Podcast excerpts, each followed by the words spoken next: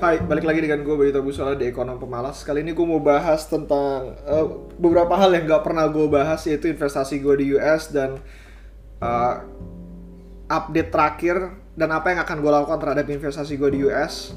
So apparently uh, it's been been uh, overwhelming ketika lu melakukan valuasi di U S, karena yang jadi masalah adalah informasinya banyak dan berlimpah, tapi lu butuh pengolahan lebih lanjut lagi. Kenapa?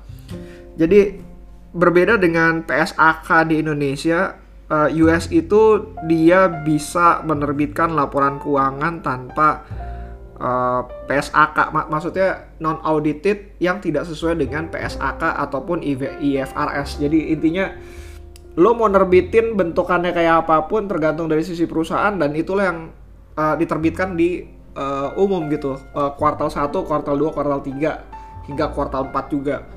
Ntar nanti di akhir tahun ataupun di akhir tutup buku lu, lu baru bisa nerbitin sesuatu yang sudah diaudit sama I F R S gitu. Nah, apparently nanti lu butuh adjustment terhadap semuanya hal tersebut sehingga uh, lu bisa mendapatkan valuasi yang benar.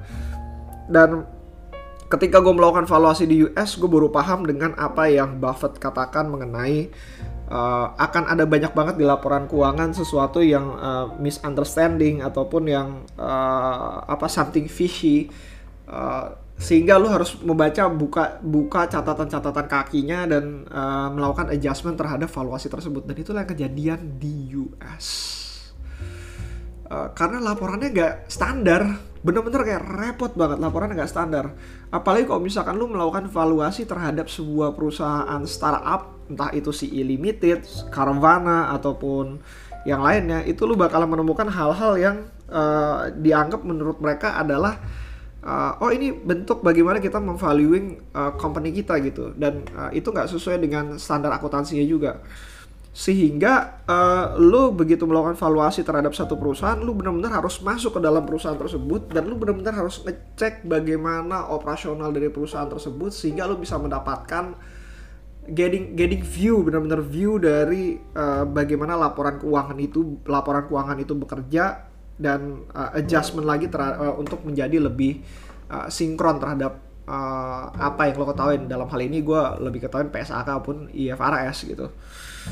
Berbeda dengan Indonesia, ketika lo nggak paham dengan industri ataupun perusahaannya, lo bisa baca laporan keuangan karena laporan keuangan kita sangat concise dan diaudit dan terstandarisasi. Lo bisa paham bahwa kenapa perusahaan ini melakukan hal tersebut gitu. Jadi lo bisa nemuin hal yang aneh lebih cepat dibandingkan di luar negeri. Kalau misalkan di luar negeri, menurut gua hampir semua laporan keuangannya aneh tenan. Ya, sehingga lo butuh pemahaman terhadap industrinya untuk memahami laporan keuangannya untuk menjadi uh, untuk di-adjust kembali menjadi lebih normal tanda kutip gitu ya. Kalau misalkan di Indonesia ya lu cuma ngeliat, oh ini aneh kenapa ya, uh, operasionalnya naik, ininya naik, oh uh, alasannya kenapa ya, ternyata begitu lu pahamin, oh ternyata industrinya bergeraknya seperti ini, apakah ini normal di industrinya atau enggak, dan uh, apakah lu mau masuk di dalamnya atau enggak. Intinya cuma seperti itu. Uh, dan uh, ini ya, apa menurut gue uh, jauh lebih mudah melakukan valuasi di Indonesia dibandingkan di luar negeri gitu, swear deh. Dan uh, memang di luar negeri duitnya lebih gede dan segala macam, akan tetapi kalau misalkan lo melakukan valuasinya nggak secepat di Indonesia, dan butuh adjustment juga sih sebenarnya. Dan gue mesti belajar lebih banyak lagi mengenai valuasi di luar negeri sehingga menyebabkan lebih lambat mengambil keputusan.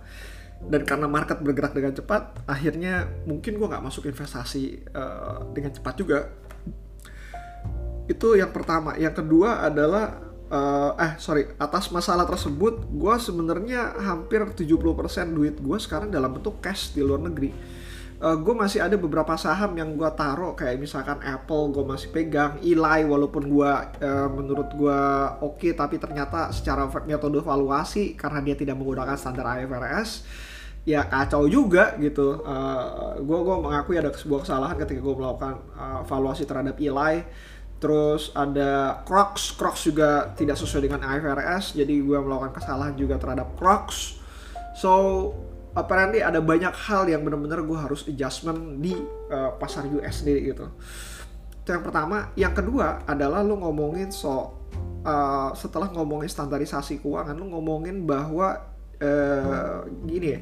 di gue belajar di kuliah banyak banget namanya metode direct dan indirect uh, cash flow. Jadi ketika melakukan pembentukan cash flow uh, di Indonesia menu, uh, menggun, uh, men, buah, di in, di Indonesia menggunakan metode yang namanya uh, direct. Jadi artinya cash flow-nya itu emang dicermin uh, emang dicatatkan sebagaimana adanya. Berbeda dengan U S.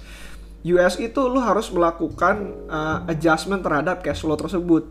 Jadi yang ada cuma laporan keuangan, lapor, sorry laporan income statement. Yang kedua adalah laporan uh, aset, aset, la, aset liabilitas. Nah, bagaimana mendapatkan akun uh, cash flow-nya? Lu harus adjustment dari income statement menggunakan indirect method sehingga jadi lu kayak add back. Uh, yang namanya apa depresiasi, amortisasi sehingga lu mendapatkan uh, cash flow dari perusahaan tersebut, dan itu menurut gua jauh lebih rumit sih. Uh, jeleknya gitu gua dengan metode metode yang seperti itu adalah gua nggak bisa ngecek apakah operasionalnya tersebut benar-benar mendapatkan cash flow yang persis sama gitu. Sebagai contoh, gua di Indonesia yang uh, uh, apa valuasi menggunakan di Indonesia yang gua ngecek itu pertama kali adalah sales, misalkan salesnya satu triliun. Nah, gue ngecek cash flow-nya apakah mirip-mirip satu triliun atau enggak. Ya satu koma satu kah, atau sembilan ratus miliar kah, atau berapa kah. Yang kedua adalah gue ngecek lagi metode C O G S-nya gitu. C O G S-nya misalkan lima ratus miliar. Nah, gue cek juga C O G S-nya apakah tujuh ratus lima puluh, lima ratus, atau di bawah lima ratus gitu, empat ratus lima puluh atau berapapun angkanya tersebut. Dari situ gue dapat pemahaman bagaimana industrinya itu bekerja dan bagaimana cash flow-nya itu dicatatkan gitu. Apakah benar-benar duitnya masuk atau enggak sih? Kalau misalkan duitnya nggak masuk, ya kenapa, alasannya kenapa, dan kenapa mereka melakukan pencatatan uh, ke depan seperti itu. Misalkan uh, uh, apa penjualan cashnya belum masuk, uh, istilahnya namanya accrue. Kenapa accrue mereka uh, banyak banget dibandingkan yang cash basisnya, dan itu menjadikan sebuah pertanyaan apakah perusahaan ini baik atau enggak. Di U S lu nggak akan bisa melakukan hal tersebut, lebih tepatnya sulit sekali. Karena metode yang mereka lakukan indirect, sehingga metode-metode yang sebenarnya kita kenal seperti E V EBITDA ataupun uh, price to EBITDA ataupun credit to EBITDA itu tuh sebenarnya akan banyak berserakan di U S karena itu adalah proxy dari cash flow itu sendiri. Nah, kalau misalkan cash flow-nya nggak ketahuan, ya sudah, itu yang terjadi. Makanya dari itu uh, sulit untuk melakukan valuasi di U S. In the end, gue harus adjustment terhadap uh, metode valuasi gue sehingga bisa mengakomodir bagaimana gue memvaluasi perusahaan-perusahaan yang di U S menggunakan metode laporan keuangan yang mereka keluarkan. Untuk sampai saat itu tiba, gue akan lebih banyak belajar, lebih banyak membaca, akan tetapi back to uh, story before ketika gue mengalami uh, depressions, eh, ketika gue mengalami uh, surfing tersebut. Last note dari gue adalah better bin uh, lebih baik terlambat dibanding kecepatan dan lu melakukan banyak kesalahan dan kegulung ombak. So uh, let us, kok let us sih? Mari kita diskusi kalau misalnya ada pertanyaan di Instagram gue at bayutabusala ataupun lu bisa email gue di bayutabusala at gmail dot com. See you again next time. Bye.